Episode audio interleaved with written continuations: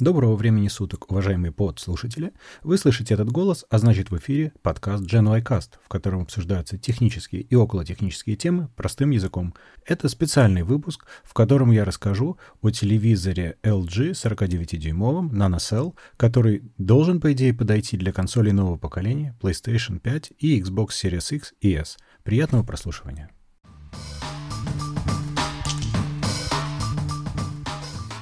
Тут, значит, речь-то пойдет о телевизоре. Телевизор, сразу скажу модель, это 49-дюймовый LG NanoCell 49 Nano 863NA. Это довольно важно, я сейчас объясню, почему именно важна модель. Я думаю, что проще нужно будет ну, вписать где-нибудь в название. Я напишу в шоу-ноутах, конечно, конечно. Не, на самом деле это важно вот почему. Как, как вообще была история? Два с половиной или три года назад я решил, что мне нужен большой монитор, одновременно телек для PlayStation, но главное как монитор для ноутбука, потому что я очень плохо вижу, и мне чем больше экран, тем лучше. Соответственно, я купил чуть ли не самый дешевый LG 43-дюймовый 4К телек, повесил его над столом и был очень счастлив, за исключением того, что там был довольно позорный экран, в плане он был какой-то пластиковый очень.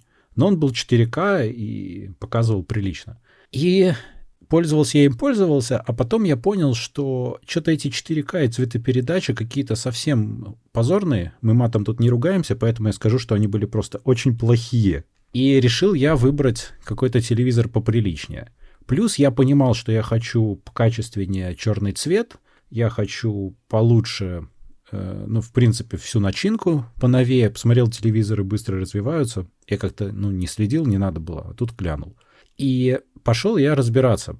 Я понял, что OLED я купить не могу, потому что я не миллионер, а в подкаст нам до сих пор ничего не заносят, поэтому OLED сразу прошел мимо меня. И я дальше стал смотреть. Выбирал между Samsung, который QLED, и LG NanoCell.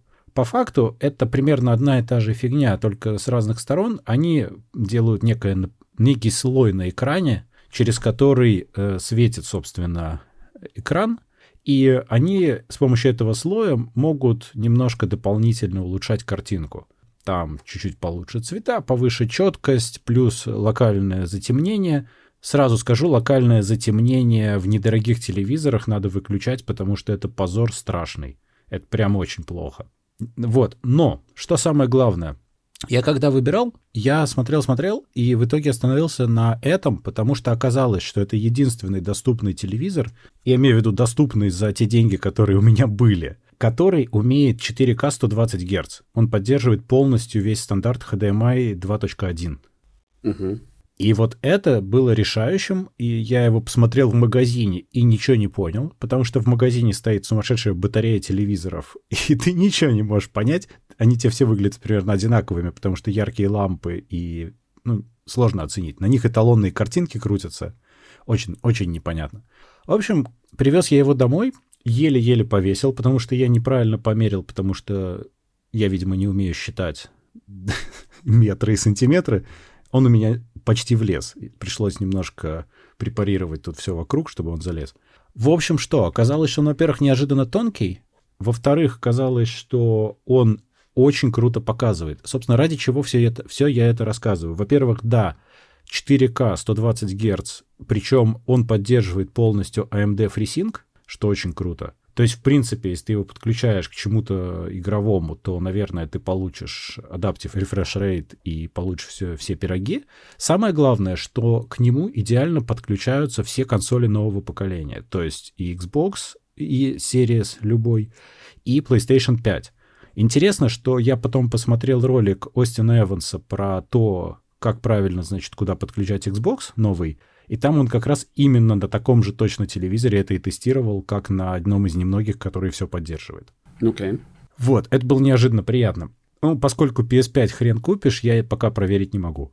Но потом обязательно проверю, конечно. Вот, так, собственно, о чем история? История о том, что на этом телевизоре, во-первых, есть LG-шный софт, который на предыдущем был абсолютно страшен и ужасен, он таким же и остался. Это первый месседж. Весь софт от LG, который встроен в телевизор, это, ну, оно не должно существовать на этой планете. Он стал быстрее только потому, что железо в телеке явно быстрее работает. Я тебя сразу поправлю. Вообще софт в телевизорах это, ну, это самое ужасное, что может быть на свете. То есть я не встречал в целом ни одного телевизора, которого ну, программное обеспечение внутреннее было бы хотя бы хоть какое-то удобное. Поэтому переплачивать там за смарт-телевизор какой-то, я вижу совершенно ненужным. Ну, как я уже рассказывал, когда мы говорили про Apple TV, что я вначале питал иллюзии, что надо переплатить за smart TV чуть-чуть, оказалось, что нет.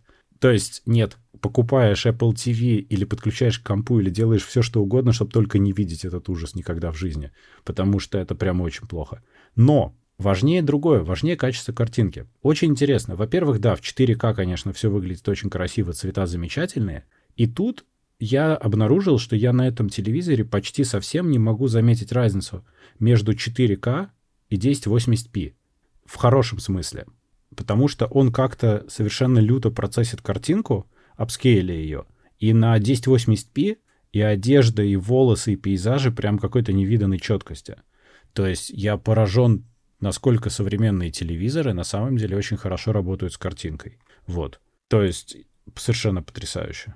Ну, при этом, конечно, я на нем смотрю и 1080p, и 4К стараюсь смотреть там, где могу. Ну, вот прям очень здорово. И это, на самом деле, очень бюджетный телевизор, который, если есть желание приобрести, недорогой, при этом он умеет 4К, он умеет HDR, он умеет Dolby Vision, он умеет Dolby Atmos звук, и он умеет, собственно, 4К 120 Гц, то вот он очень хорошо. Потому что 4К 120 Гц, я так понимаю, что будет очень актуально в ближайшем будущем для многих. Ну, конечно, да. Если тут уже телефоны начали в 120 Гц бомбить, то, конечно же, телевизоры так тем более нужно будет. Ну вот, и это честные 120 Гц, потому что я обратил внимание, что очень у многих в, в этой ценовой категории там типа 50 Гц, 60 Гц, чтобы они там не писали. И это, ну, прям печально.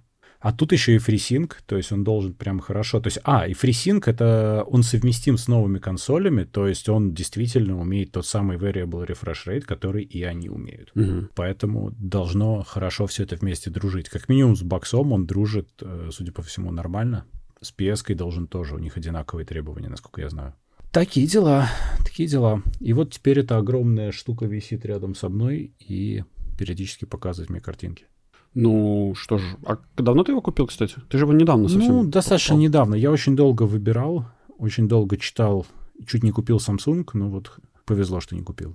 Повезло, потому что, в принципе, у меня почти все мониторы долгое время LG, и как-то прям мне нравится. Я не могу сказать про мониторы, но я дичайше прусь от э, телевизоров Philips.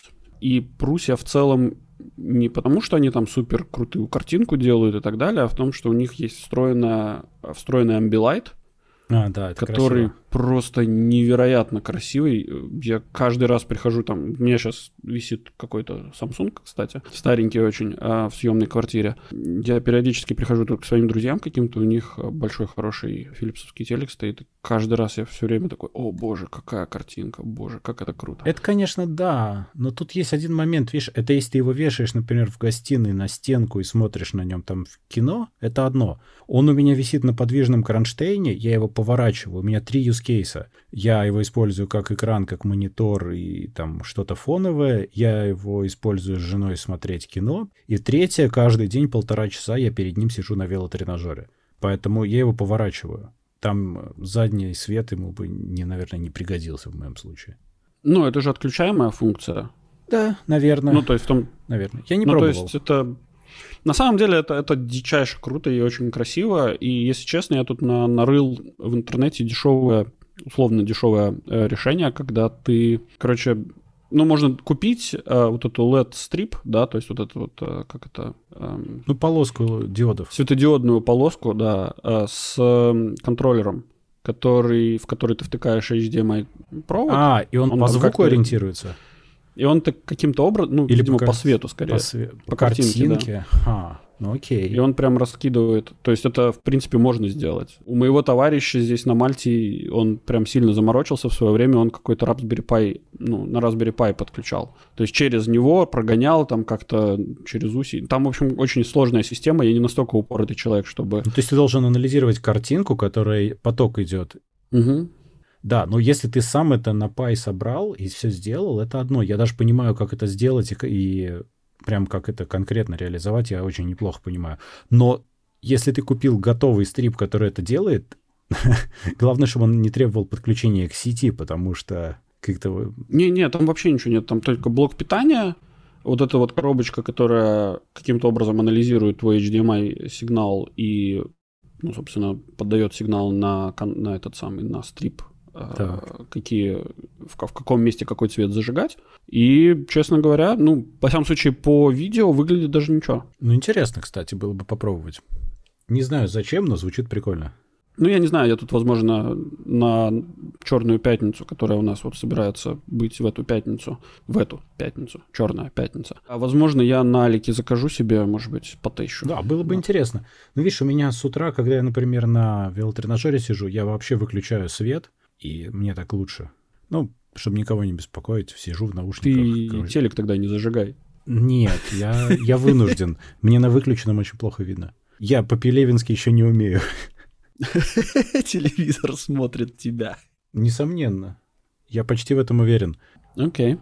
Вот такая штука. Так что да, если телевизор разумных размеров за разумные деньги, который умеет все, что надо сейчас, то я его совершенно случайно нашел.